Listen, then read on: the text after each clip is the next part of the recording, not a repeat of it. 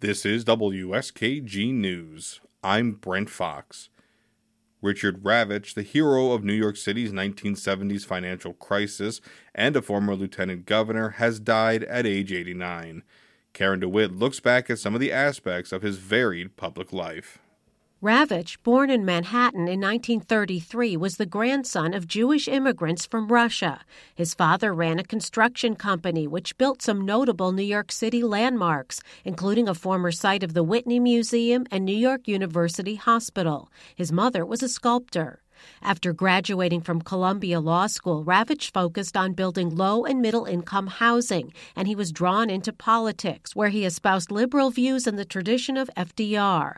Former Governor Hugh Carey appointed him to a key post where he helped pull New York City out of bankruptcy in 1975.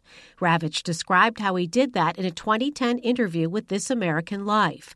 Ravitch, who devised a means for the city to raise short term cash to pay its bills, told host host Ira Glass that Carey asked him to intervene when the then president of the teachers union, Albert Shanker, said his union would not invest $150 million in municipal bonds that were needed to keep New York afloat. Ravitch, who was friendly with Shanker, convinced him to change his mind. I met Al in his apartment at 11:30 at night. I said to Al I understood his reluctance, that I respected his dilemma. On the other hand, this is one of those unique circumstances in life where you the consequences of going into bankruptcy was so disastrous that you had to take some risks. By the next day, Shanker asked for a private meeting with Ravitch and Governor Carey, as Glass explains. So Ravitch and the governor and some others meet Shanker at Ravitch's apartment. The beds aren't made, there's barely anything to eat. Ravitch puts out some matzah. And finally, they convince Shanker that really his back is against the wall, all of theirs is. And yes, the bonds are risky, but if New York defaults, all the city contracts will become invalid, including the teachers' union contract, which of course will be awful for Shanker and his union. And Shanker, reluctantly, buys the bonds, and New York City is saved. Ravitch then ran the MTA for a while and is credited with saving it. He later worked for Major League Baseball. In 2009, at a time when many people might think of retiring, Ravitch accepted the appointment to lieutenant governor by then Governor David Paterson. Paterson says he helped avoid a state constitutional crisis. I thought that the best public policy was to go out and find the best person that I could think of who could govern in my absence and that person is Richard Ravitch. Paterson, who was lieutenant governor, became governor when Eliot Spitzer resigned, leaving the lieutenant governor's position vacant.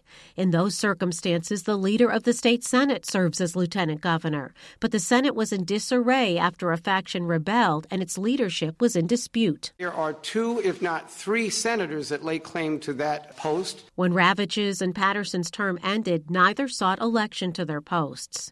In the years after, Ravitch wrote a memoir, and he served as co chair on a state budget crisis task force with former Federal Reserve Chair Paul Volcker. Many leading political figures and civic organizations expressed condolences.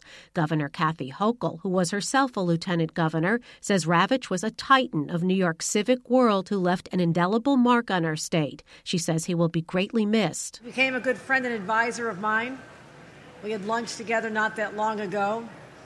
He told me all the things I need to do, as he always would. Ravitch is survived by two former wives, Diane Ravitch, an influential voice in education policy, and Betsy Perry, and his current wife, Kathleen Doyle, as well as two sons. In Albany, I'm Karen DeWitt.